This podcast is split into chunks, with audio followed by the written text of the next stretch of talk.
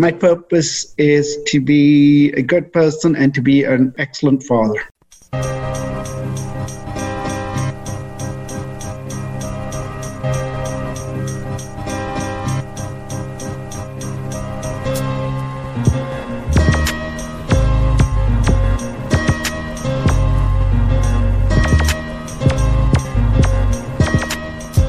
Welcome to the Purposeful Story Podcast, where we interview entrepreneurs, drivers, and social impactors who use purpose as the driver to achieve greatness.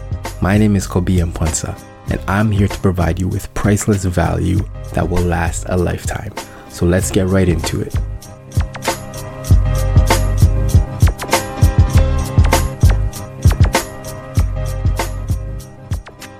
So today we have Rana Chahan, Chief Investment Strategist at Investment Planning Counsel. Rana has an amazing mind. He's a very sound critical thinker. He's been in the financial industry for over 30 years now, correct? Yep, I'm an old man.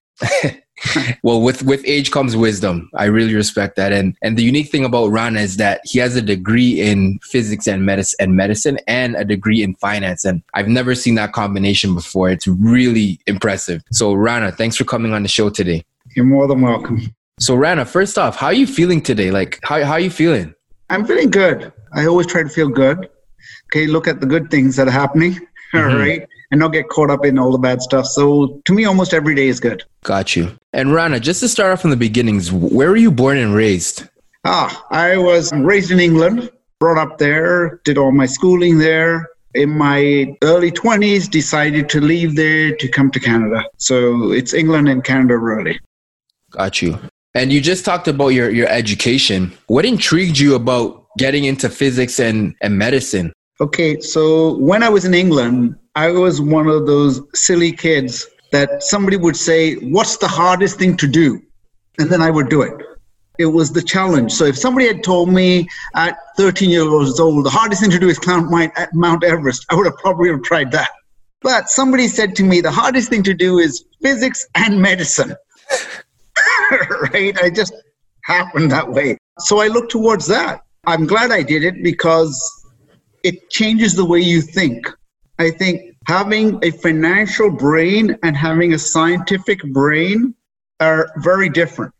Okay, in science, you're trying to find causes, derive facts, build on that, do experimentation. Sorry, that's in uh, in physics and science. That's what you do in science. But in finance, you sometimes just accept the number, or you just accept what's happened. Oh, GDP is down, or interest rates are you know two percent, and you just accept it without looking at the science behind it. I think everybody should have a little bit of an interest in science, okay, whatever form of science, call it curiosity of science or anything, and then be able to relate it to finance. I find the problems in finance is because they're not thinking the way that a scientist would think about things. So, yeah, that's kind of how it all happened. I did that. Once I'd finished that, I worked and then I didn't enjoy it. I always enjoyed finance because it was the next hardest thing to do. After doing physics and medicine, I said, what's the hardest thing to do? Finance. said, okay. but, but, but what intrigued you about, about going into finance after going through physics and medicine? it's still the same thing as dealing with people it's it's finding reasonings and what i saw at that time was a lot of people were getting interested in finance, but they were getting caught up in prices and things moving. And at that young age, I had to look after myself as well. So one of the things I've always said about finance, it's the ultimate best career or thinking because everything in the world revolves around finance. A doctor becomes a doctor because he wants money, which is finance. All right. Like everything revolves around finance. You get sick because of finance. You get happy because of finance. So finance is the ultimate doctor. Hmm. All right. You have to think about it. That's the ultimate thing. So if you can look after finance, you can look after all aspects. And if you really do well with finance, you don't need much else in life. You can get money to generate money. And that's the ideal situation. Then you're not dependent on somebody firing you. All right. So in this world, it's it's such a, a wasted, like a use and abuse world. You know, they'll hire you when they don't need you. They'll easily lay you off. So I'm always thinking, like, for people, one of the things they should be thinking about is what happens. This is comes from now it comes to the physics part and the mathematics part. Is I'm always thinking in probabilities. So the probability here is that you're not going to have your job forever, and somebody else has a control over you. So at any moment they can go, "Sorry, we don't need you." Hmm. What have you prepared for that? So by thinking in physics, medicine, finance, probabilities, and I'm a huge, huge fan of game theory. All right. I have a master's in game theory, mathematics, and that side. And that's really made me realize how it is important to always have a plan B.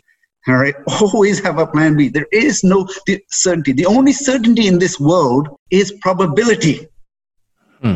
That's kind of what happened. And I looked at finance and I goes, okay, this is like a nicer challenge. All right. And some the, the medical system has its limits.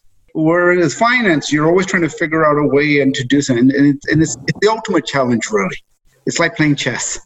okay. Hmm. And that leads to my next question. Can you tell us what game theory is? Yes. Game theory, it's not games, all right? It's not about games. So the, the naming is all wrong. Game theory is actually chess. It's thinking. It's about thinking and making strategic decisions with thinking, knowing and, understanding what happens if we do this, what happens if we do that, and what is the ultimate result that you're trying to get. Okay. And by the way, we do it every day. Okay, when you're driving your car, you're actually doing game theory because you're trying to figure out, well, this car is going to go faster. I better not get in his way. Or if I go to this lane and get ahead, I can get ahead of the red light. But that's game theory. And the ultimate best place for game theory is the investment world mm.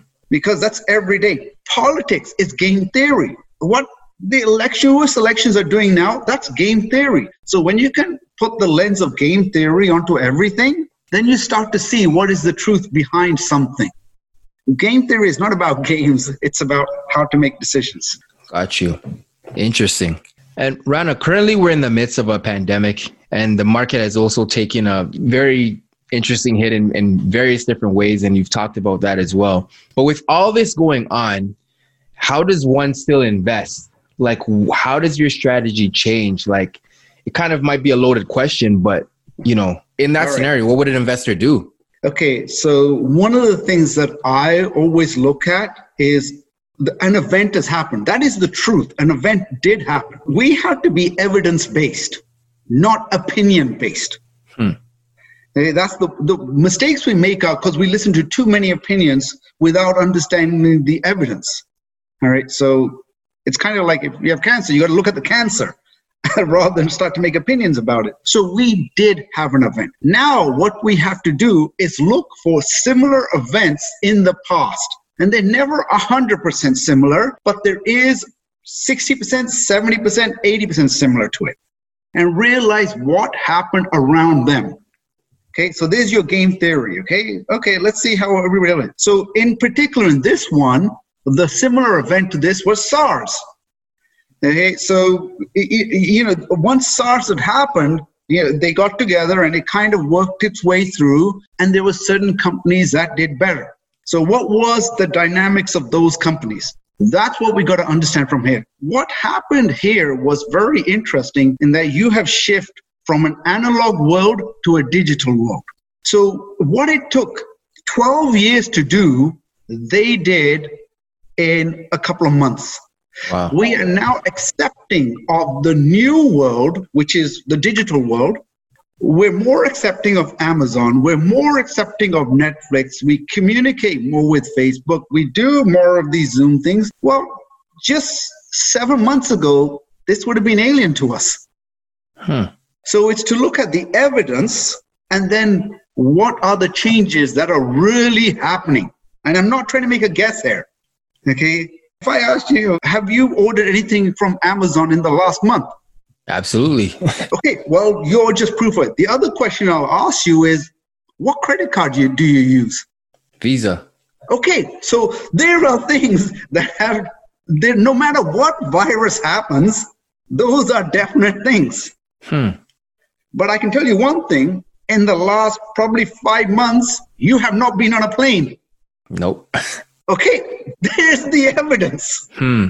All right. So investing is all about the truths and not getting caught up in the media and the media experts that have their own spin. So in media, and I'm a, I'm a, I'm a very much trying to make people see the truth in media and not just take it for granted that they're going to tell you. The people that come on to media usually they talk their book.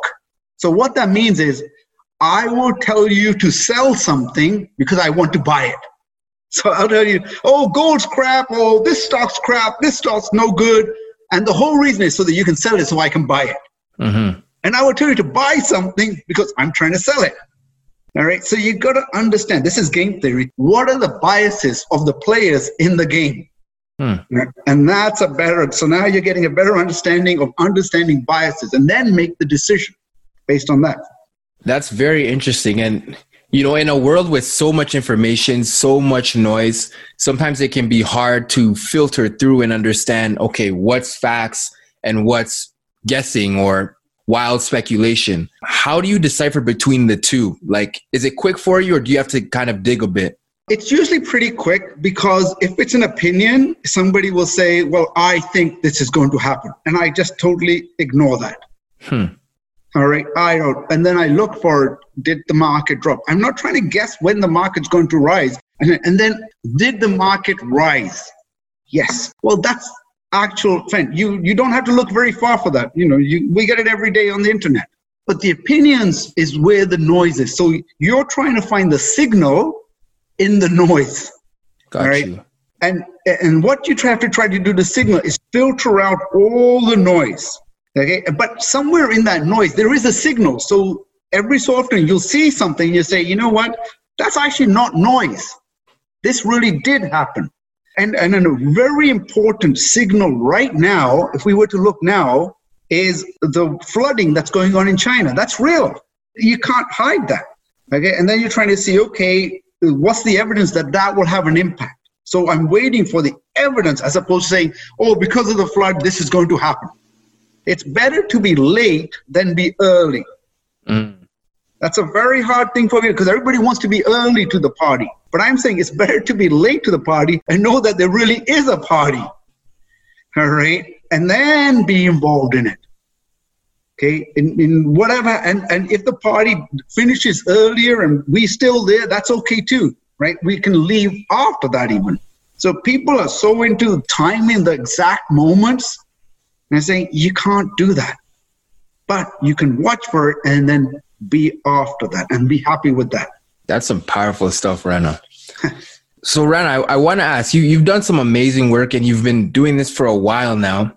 But I'd like to ask what drives you to study these markets on a consistent basis, constantly share your knowledge and expertise, and educate yourself and maintain that focus? So, what drives me is my children. Hmm. I want them to not make the mistakes that I made.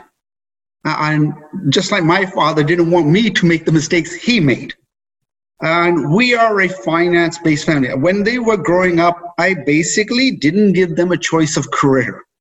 It's not true, really, because the way I did it was I would take them with me when I was doing finance. And from the age of 13 onwards, they've been with me in meetings. Hmm. All right.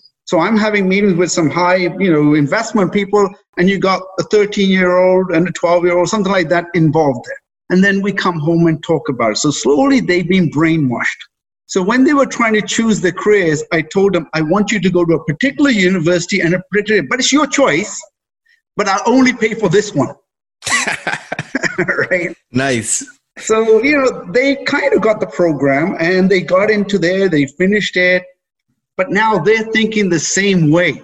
So what happens is as a family, we can debate things a lot. And that increase the communication between the children. It's hard when I know, let's say I know medicine and he's a lawyer and the other one's an engineer. We actually don't have a common language, even though they could be very good. Hmm. But by having the same language and discussing it, oh, what does this mean? What does that mean? We actually get to be a tighter family. And so what drives me is my children. Got you. Would that be a bit of game theory that you used on your on your children there? yeah, actually it was, but it was before I knew game theory. I've never heard that perspective before because it's I don't know if you've read the book um, Outliers by Malcolm Gladwell, but yes, yes, you, you, you did exactly that. Like you you did exactly that. I commend you on that for real. nice. So Rana, in today's market, what are some of the things that you do to stay educated and informed? The things that I do may be a little bit harder to do. I build a circle around me of people I trust in the markets. These are investment people, these are investment managers, or, or something like I build a circle. And I build a circle in the medical field as well. I still keep in touch. So I communicate with them. And that's how I actually get my information. And then we discuss things, we come out, and then I look for things that corroborate it or go against it. And I rather find things that go against my thinking than for my thinking. Hmm. Uh, so that I can actually, it, it's trying to find a devil's advocate. Okay, say, okay, no, Ronnie, you made, made, made a mistake here. And, and then I ask, why? And then you figure, ah, oh, that was great. Thank you very much. I'm happy to be criticized because somebody's doing it to try to make me better. All right. Criticism is actually a good friend because then you can look and say, maybe I did do something wrong. And also not taking it to heart. Oh, they criticized me and try to say, okay, where was I off? And trying to do that. So my source of information is discussions. Okay, and, and that's kind of what this theta thing is about as well, is to be able to share and talk. And that's why that community is so powerful because you get to share and talk. And sharing and talking, I think people do less of that now. Yeah. Uh, and, and that's the that's where I think is the real benefit. So that's kind of where I get my information from. That's very interesting because when you talk about that, it's it's almost like you have to take yourself out of your body and, and come from a outside perspective to look at what's happening. Mm-hmm. So that's that's very hard to do because you have to you have to change your whole concept of thinking and look from the other side. Hmm. And we'll make mistakes. We'll make mistakes, but the best thing you can do for mistakes is own up to it and learn from it and then try not to make it again. Got you.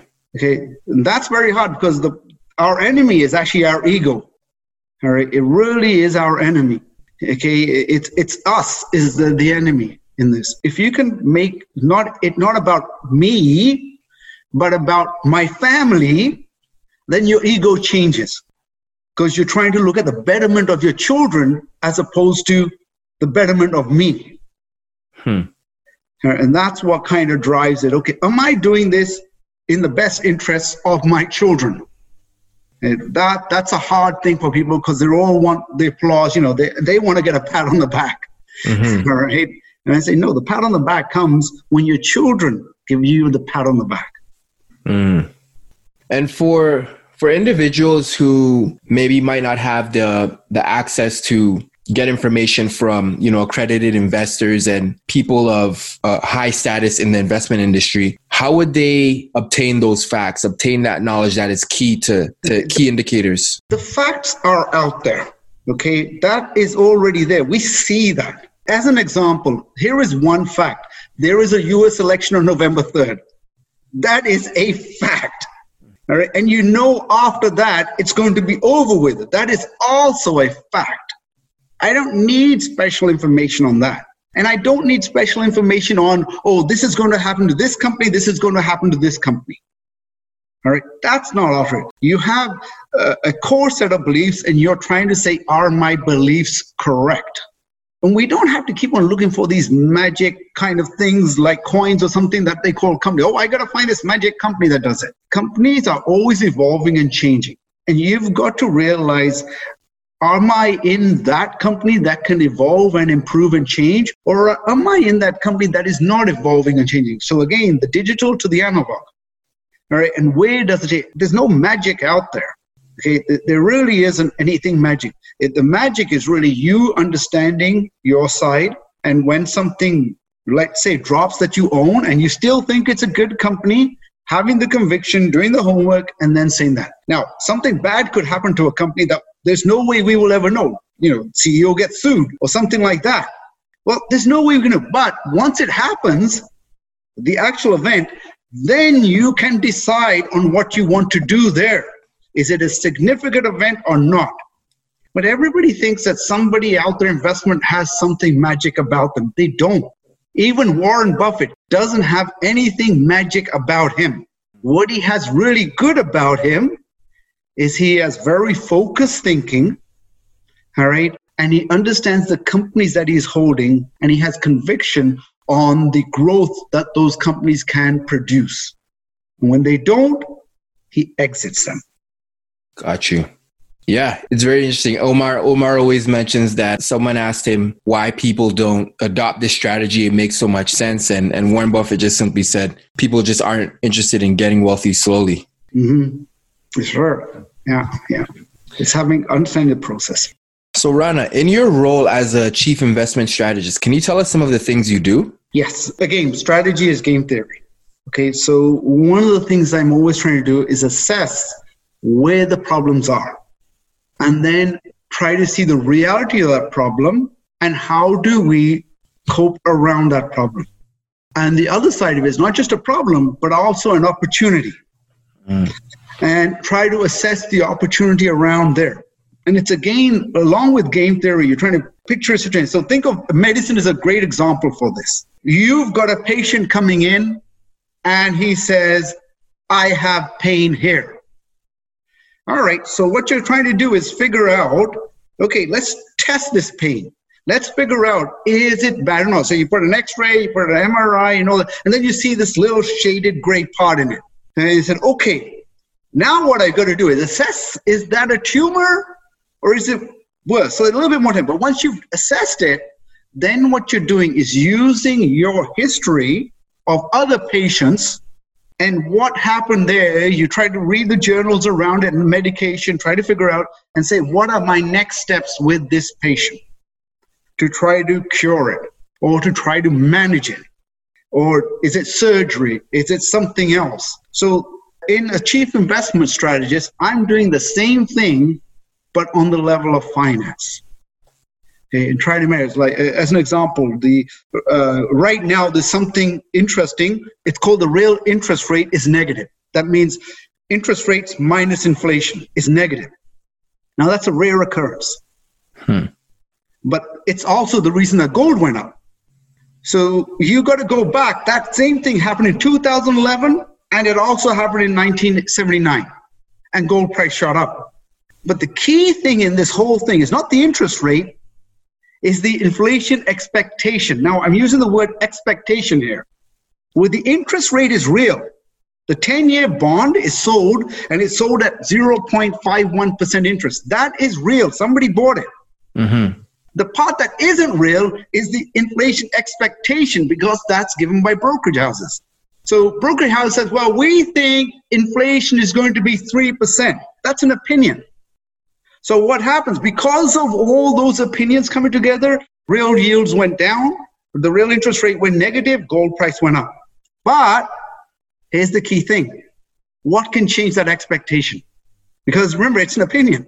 So what can change that expectation? One of the things that could happen very strongly when you look at all the past ones, how did they change it? Is because the US government came in, the Fed came in, and they said, we think the economy is still weak, we don't think inflation is going to rise that much as, as expectations. Straight away, the expectations come down. The interest rates are the same, and you get a positive yield, and gold comes down. This is why gold is coming down now. And it has nothing to do with the US dollar, it has nothing to do with the economy. So people are reading it wrong because you didn't know what was the previous parts of the malady. Mm. Now you see how fine, and now you see how the healthcare is coming into it. All right. So people would just look at something, oh, gold price is going up, I'm going to chase it. You know, that's where game theory comes in and saying, why did it happen? Not did it happen, but is the underlying cause real and can it be changed? The other part of this that people don't realize is the largest holders of gold in the world is the US government. Mm-hmm. So as gold prices are rising, somebody's buying, but somebody's selling. Who do you think selling it? The US government. Yeah. So now the US government is selling it, but who can change the expectations of inflation? The US government. So they got you to buy it. They change the expectation. Gold prices goes down. Who do you think is going to be buying it at the lower part? The US government. Oh, beautiful. And you've just fallen into the trap. Hmm. All right. You've just fallen straight into the trap. And they've done this consistently. They've done it since 1979. But you had to understand the, the tumor in this one. And the tumor was inflation expectations. Okay? That's kind of how game theory kind of fits into it. Wow. And what you were just describing with gold, does the government intent do they intentionally do that? Do they know they're doing it or no, this because that would be kind of like really bad. Yes. But also this government wasn't there in 1979 and they weren't there in 2011. Mm-hmm. What happens is they have to keep a certain base of money, and if it goes above that, they say, let's sell it, let's sell it. All right. And because they, they've got to manage their budget as well. So if somebody's offering a high price, they say, okay, I'll sell it. It's like you hold a stock. It goes higher. You say, okay, it's gone beyond my point. I'm going to sell it. Got you. So they aren't as connected here. But the fact is that they can also control expectations, right? Which is a whole different area. One is treasury, one is the reserve. But they kind of work together. So when they say, well, we actually think expectations of, expectations of inflation are way above well, the combination of the two would drop it. And then it's easy. When it goes below a point, they'll end up being the buyers of it. But it's not manipulate a plan. It's a process that they have. We just have to understand what the process is and not get caught up in the love affair with an investment. We have to be very cold. This is one of the other beautiful things about Warren Buffett. He's actually pretty cold on his investments. And you saw that when he just recently sold his airlines. Okay, sell. Mm. So you you have to have a, a cold, almost an autistic brain. All right. I personally think Warren Buffett's slightly autistic.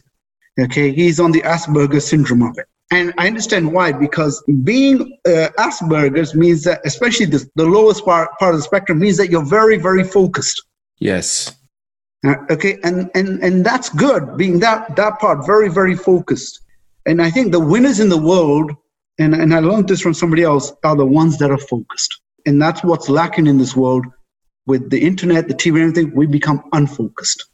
Omar Omar mentioned a similar thing as well. He mentioned the exact same same thing, mm-hmm. and it's, it's very true. It's very true. What are some of the common mistakes that you see investors making? One of the ones that I, I dislike the most is what I call diworsification. All right. Not diversification, diworsification. All right. They diversify to the point you've taken everything out of it. All right. You've hedged so many things that you actually can't move forward. and that's the number one because the, the financial industry has brainwashed everybody into thinking diversification is the right route. And in, in the base case, it is really. But they've done it so much that they've made it beige. What color is beige? beige is different to everybody. Mm-hmm. Okay, and that's what's happened. So one of the worst mistakes I think out there is to over diversify. And that, that's part of the mistake. The other mistake I think is that people really don't have a process. Okay. And the other thing is they so they don't have a process. Remember this focus thing focusing everything. So people get lost in strategies. Oh, maybe I'll try a little bit of that strategy. Where will I try a little bit of that strategy? Bruce Lee says, I'm not afraid of the one that can kick or so much. I'm afraid of that guy who's practiced that same kick a thousand times. Hmm. All right. That's who he's afraid of. Not the one that knows, you know, he knows the left kick, he knows the right kick, he knows the front kick. Now, that doesn't matter to me. But if the guy only knows a front kick, but he knows it very, very well, that's the guy that I'm afraid of because he knows how to use it. And that's what happens is we do too many strategies. And if we can just, you know, focus on one strategy that we understand, we're comfortable, we know the risks of it, we don't know, you know, we can manage it, we'll be far ahead of everybody else as they try to look for the next golden nugget. Got you. And uh, the diversification piece is is very key because I think when you when you talk about that it's more about diversifying with intention instead of just diversifying just to diversify and i think that's what you were you were you were touching on as well because yeah you can you can literally diversify yourself out of opportunity perfect perfect exactly that route i i find that the world is it's actually very simple but we've made it so complex mm-hmm. You don't need to be that complex at all. Okay? And also the world's done something is they, they've got this, the disease is called comparisonitis. It, almost the entire world has got comparisonitis. And that is, I'm trying to compare myself to the next door guy, you know, his car, my car, the US president trying to compare himself to Chinese prime minister, you know, and there's all this comparison going on. And so that means that you're making it too complex when really what you've got to do is do kind of like what's right for my family. Right. And just keep to that focus. I don't need to know that my neighbor's got a Mercedes. I don't know how he's financed it. All right. Just because you got a great house or a great car doesn't mean that you're more secure. Mm-hmm. Okay. In the medical field, I found many fellow physicians that had all the luxuries but had they had one accident and they couldn't practice anymore, they had zero luxuries. Okay. And then when you subtracted all the debt out of them, they had less money than the guy on the street. So we can't get lost in the glitter that is out there. That's the worst part we do is we look at other people and say, oh, he's done that, therefore I got to do that. I goes, no, scrap that. That doesn't make sense.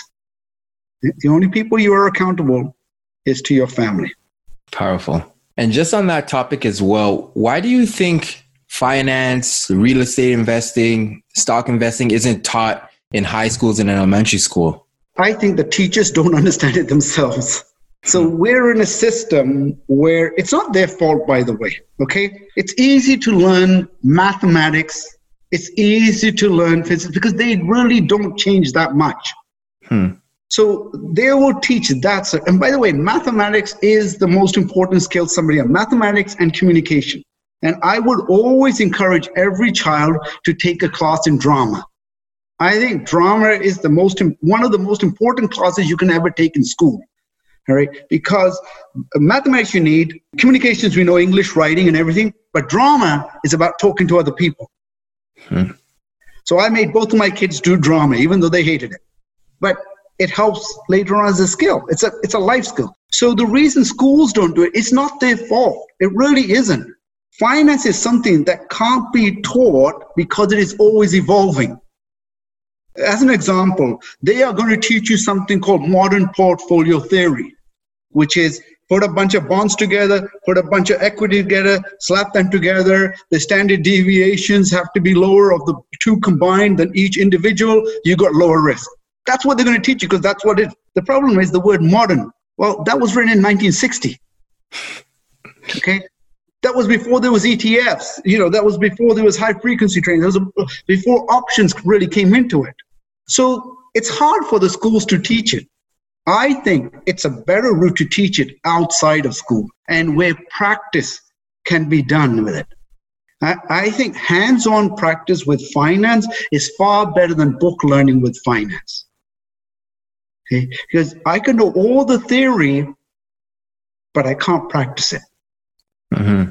And practice slowly, slowly, slowly gives you confidence, and then you can understand it better. So I, I that's where I, don't blame the system at all. All right, they just don't know. Well said. So what's next for Rana Chauhan? What's next for Rana Chauhan? Well, I'm enjoying the things. I'm enjoying interacting with the people I interact with. I enjoy seeing people grow and people flourish. Okay, I really enjoy that part, and I enjoy making good friends in the same circles or in building my financial circle and my other life circles. Okay, that's right. Career wise, there isn't anything else I want to do career wise. All right, I have no ambitions on that side. The only ambition I have is to be a better father. Okay, that's my number one ambition in life is to give them and to teach them and do it. But I really enjoy the circles that are being built now. And I think we're in this new awakening because of COVID.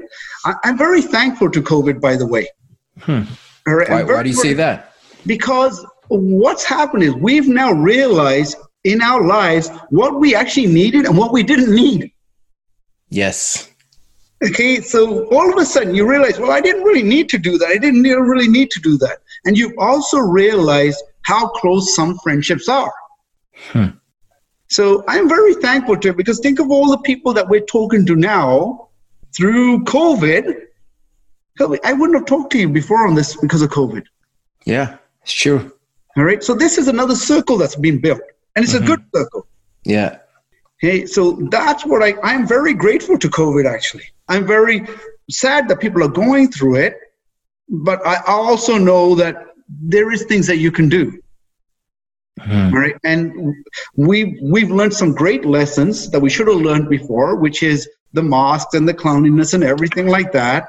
Okay, and social is- isolation. Social isolation means physical isolation, not social isolation. The term is wrong because I'm socially not isolating with you right now, okay, physically. So now, whenever you have something, you'll be able to immediately go back into your little cave, right, and say, okay, I'm going to do that. By the way, COVID is never going to go away. Coronavirus has been with us. The last one that I saw recorded, the latest, the last very one that I saw recorded was 1800. We still got that strain right now. Hmm. COVID 224, still around. There was one in 1943. There was one in 1969. It's still around. What's happened is, as the COVIDs come in, our bodies adapt to it. Our antibodies adjust for it. And then it kind of morphs. The last time we had coronavirus in society was in 2003. That was called SARS. So uh, it's very acute respiratory syndrome. Mm-hmm. All right, that was 2003. So from 2003 to now, 17 years. So we will have one, but it's not like it's going to happen tomorrow. Okay, so and we'll get used to this. And the, and the most important thing about coronavirus is the vaccine is going to be kind of useless. Because the vaccine can only treat the, the virus and our DNAs are so different all right, so it'll it'll die after after about six months or a year. That vaccine is useless.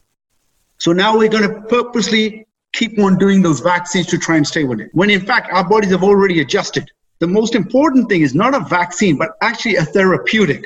So I'll give you the example of the flu. You have a flu vaccine. Every year you take the flu vaccine. But more important is when you get the flu, you get a chest pain or something like, or you get a cough, you go to the pharmacist and he gives you Benadryl as an example. Well, what Benadryl does, it affects the symptoms, and it's the symptoms that are actually hurting you. Okay? Because if you don't take Benadryl, then the phlegm kind of builds up and it kind of starts blocking and everything. So you, the vaccine itself is only trying to stop it, but most likely you're going to get it. It's what you do, the evidence of what you do there that matters. So I'm actually more interested in the therapeutics because that same therapeutic will last for a very, very long time. Benadryl hasn't changed that much. All right. And we take it for the flu. Think about it. When you get the flu, what do you do? Benadryl. Or something like that. Yeah, Buckley's or. Buckley's. Yeah. Well, what that does, it relieves the symptoms and then you just let your body do the rest until you come out of it. It's no different for this one. I'm pretty sure I, I mean, there's no way I can know for sure, but I'm pretty sure I had coronavirus in February. Like I've, I was probably sick, did. I was sick really bad and I had all the same symptoms. I'm telling you, probably you did. They've actually gone back and said it started around October 2019. Wow. Okay. So it's been around. All right. It was just how it got into people. And I don't want to blame anybody for it. It's mm-hmm. the fact is it's there now. What use is it blaming somebody? None. It, it gets you nowhere. What you can do is tackle it now. That's it. Okay, so yes, you probably did, and so did many other people. But what happened good out of it is you went through the 14 day period. Okay, so because of you going through that 14 day period, your body's actually marked it up now. So the next time it comes, it won't have as much impact on you. Mm-hmm. Okay, that's the part that people don't realize. A lot of people did have it. It was just not called COVID then.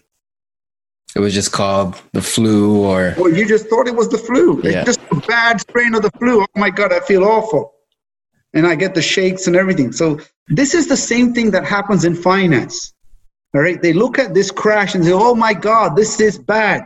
And I say, well, you, you had one in 2018 December. right? That also fell.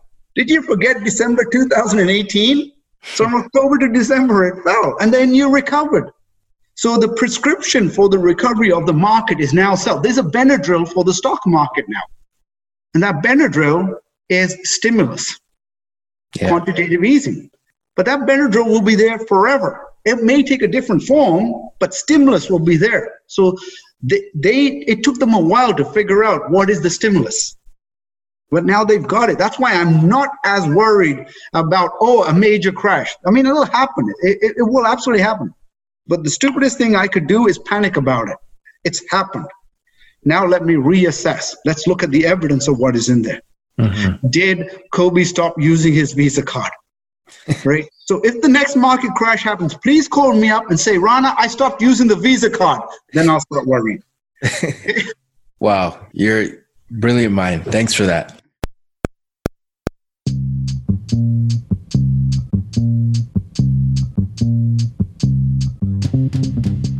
This is the Purpose Round, where entrepreneurs, creatives, and social impactors are asked a series of questions that highlight their true purpose. So, welcome to the Purpose Round, where we ask the right questions that really bring out the purpose behind our entrepreneurs and their journey. So, Rana, what is your purpose? My purpose is to be a good person and to be an excellent father. And what's your morning routine like? My morning routine is I have an early morning call with my friends to assess things, and it's it is done in a very friendly manner, and they are from around the world. And then I try to assess what what is the game plan that's going to happen, and uh, is there anything bad? Okay, that's what I try to assess, and then I get on with my routine. Okay, my routine is you know read a little bit of something interesting, all right, something usually different try to shake the brain, breakfast and all that stuff, get into normal routine of it. And then it's, it's just trying to uh, talk and understand things. It, it's no, not that complex, really. Got you. Yeah. And one thing I want to bring up just building relationships how do you build relationships let's say you're an individual who maybe you're you're trying to you're trying to build your investment portfolio and you're probably in the beginning stages but you want to build a relationship with a mentor who's experienced, right? Who's way ahead of you. How do you go about doing that? One of the things that I've learned is to respect everybody, every mm. single body. Okay, there is nothing special I have. You have a skill set that I will never ever have, and I have to respect you for that. And then I always ask for guidance and help, rather than saying, "Is look, if you don't mind, can I pop a couple of questions to you?" All right. Oh, would you mind if I called you up every so often on a question? Well, that's building a friendship without asking for mentorship. Hmm. Okay? But it really is respecting everybody. Like I'm the world's lousiest mechanic. but I will respect the mechanic because he is way better than me. So rather than looking down on somebody, I would rather look up at him. And he becomes my mentor in the car. Okay? And so it is really, again, it's trying to take your ego away and trying to say, this person in front of me, even though people may look down on him, he's actually very good in this. And therefore, I want to talk to him about that. Um, Got you. Yeah. If you could have a conversation with one person living or dead, who would it be and why? Well, this is not going to be one most people will like, but it's actually with my wife. All right. My wife died when my kids were very young, and that's the part that's been lacking. So if you really ask me honestly, that would be it. Okay. Uh, and, and I think the lesson here is to talk to the loved ones in your family while you have them around you. Hmm. I, I think that's the lesson that comes from it. I was so busy building the business that I actually didn't put enough time in her. And that's a forever regret. So that's kind of, I don't want anybody to go through that and I teach my children that as well. You know, don't ever go through that. That's where I would have said it. Got you. That's a powerful answer, and there's lots of value in that. So I, I don't think it's it's an answer that no one w- wouldn't want to hear. They definitely it's, it's a powerful answer for sure. If you had to build a business with only a hundred dollars from the ground up, how would you leverage that hundred dollars? I would first look for the people around me that I want to be with. To me, the team you have, and they've got to be a passionate team to you. Okay, they've got to have the common goals and everything. I would rather spend the hundred dollars in that and share the ideas. And if I can partnership up with my one hundred dollars and their hundred dollars, maybe I have five hundred dollars. Okay, but it comes from having the right team. And it's again people. Okay, that's how I would do it rather than buy a special subscription or a special book or even buy a certain stock. Okay, although I do believe in that. There's a, there's a crazy thing that happened to me recently, and it was a, a, a friend or somebody that I knew. He was t- around 26 years old, 1995, and his investment person, he didn't really want to do investments, but his investment person told him to look in your RSP, buy one stock and just do that, and you got the RSP. So he did it. It was Enbridge, right? And then he moved. He moved from Halifax all the way to Calgary. And he forgot about this completely because his mother was living in, uh, in Halifax. So she would get the statement, she just put in a bag, and he never really came back that much and never looked at. She completely forgot about it. His mother died recently, okay? And they're opening up all the things. And he goes, There's this whole bag of papers. He starts opening them up and he goes, Oh, this is crazy. All right. And then he calls us up and says, Hey, this is what happened. And we say, Okay, what? What do you think the value of that one Enbridge share was from 1995 to now? This is about 25 odd years. Pick a number out of the air. Let's say $5. Okay, how about 1.25 million? Wow.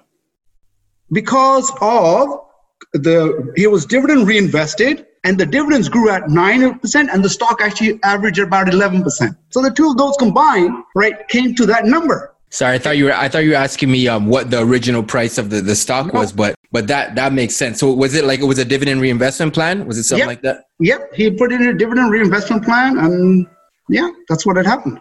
Jeez. So yeah. that shows you the value of not paying too much attention to it, but having he totally forgot about it. Right? He thought he was getting a inheritance of nothing. It's actually his own money. But sometimes we overdo something and we don't realize that this process is there. Yeah. How, how many years was this? 25 years. Wow. Look at that. 25 years. And, and I didn't believe it. So I had to do all the maths all over again. And I said, yep, you're right. There is no error in this. Because it was in an RSP, it's not taxed. Hmm. All right. So, yeah, that's a crazy thing. But he kept he kept on saying, "Well, if I'd seen it, I would have taken it out at a hundred thousand, something like that." Good thing he didn't see it. exactly. Okay, so there is a lot of good stuff out there. Now, you know, when you think about it, there's tons of stuff like that. Now, he could have done better, by the way. All right. If he, okay. if he was trading, if he was trading options on Enbridge, yeah, he imagine. could have done better. He could yeah. have done better writing puts on it than taking the premiums and using that, but he didn't know. Mm-hmm. And it still worked out. So yes, there are those things. Wow. Yeah, I, I have a dividend reinvestment plan with TELUS. Yeah. So perfect. I don't I don't plan on taking that out. For Stick it in RSP and then forget about it. Absolutely. 25 years later. Okay. What's the best advice you've ever received?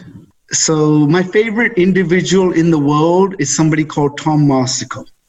I, I absolutely love this individual. And the best advice actually he gave me two pieces of advice but the the first one was um, concentrate. Concentrate you only need a few things rather than a lot of things.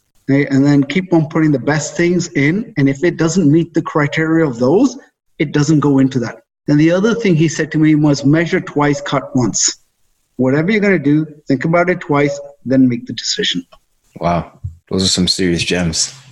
What would you say list your top three most influential books. Uh, this is really good because I'm going to start with the least influential and then I'll go to the most influential. All right.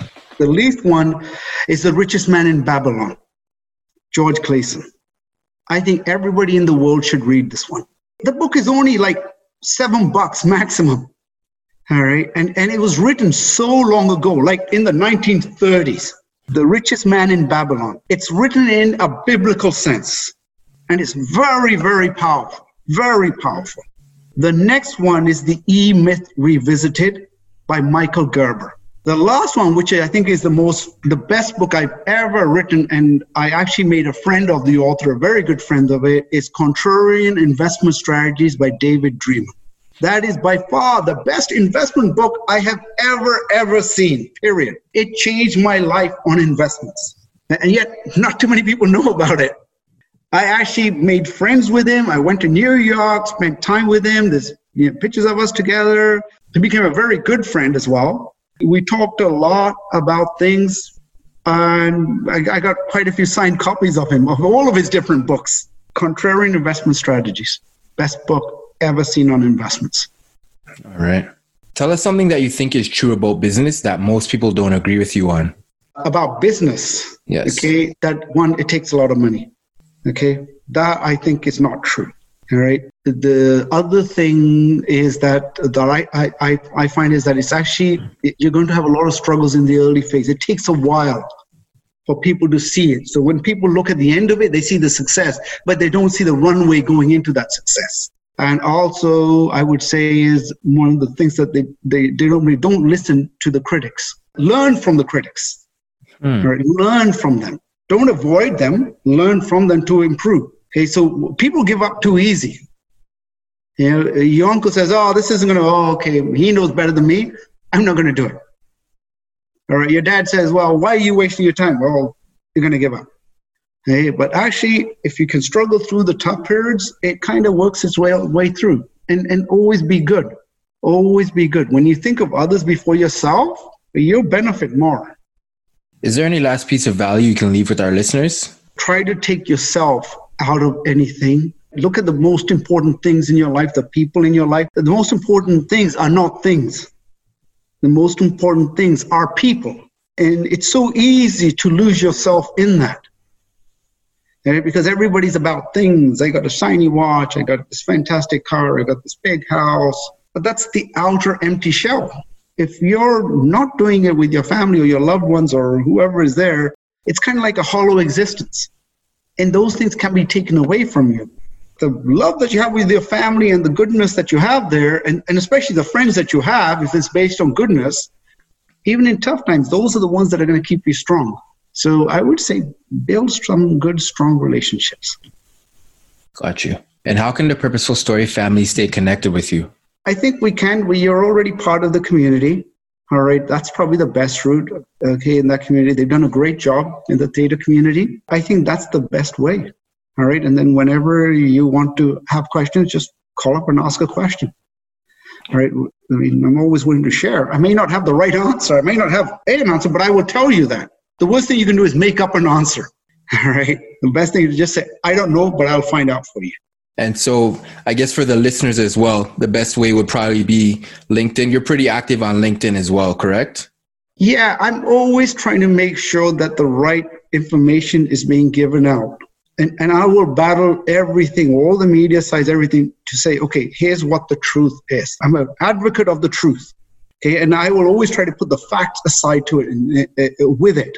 And so LinkedIn is a great place. I, I actually think LinkedIn is a good company in what it's trying to do. If there's no political biases behind it. There's nothing else. It's just how do we keep on improving and creating those circles that way. That's kind of how I believe it to be better. Yeah. And I think the theta community is just off the charts excellent. Amazing. Right? What those guys have done is like crazy, crazy good. All right. The, you know, improving people's lives. And they did it all from the goodness of their heart. That's mm-hmm. what I love about them is that, hey, you know, like let's put people, you didn't get this taught at school, but practice and you can learn. And that's why I think that, you know, goodness gives the results. I think they're doing an excellent job. So theta community is also a great result. Absolutely. Rana, appreciate you coming on the show. Anytime, Kobe. Anytime. And thank you, Purposeful Story family, for listening to the Purposeful Story podcast. And remember, live every day with purpose so all your actions are clear. Talk soon.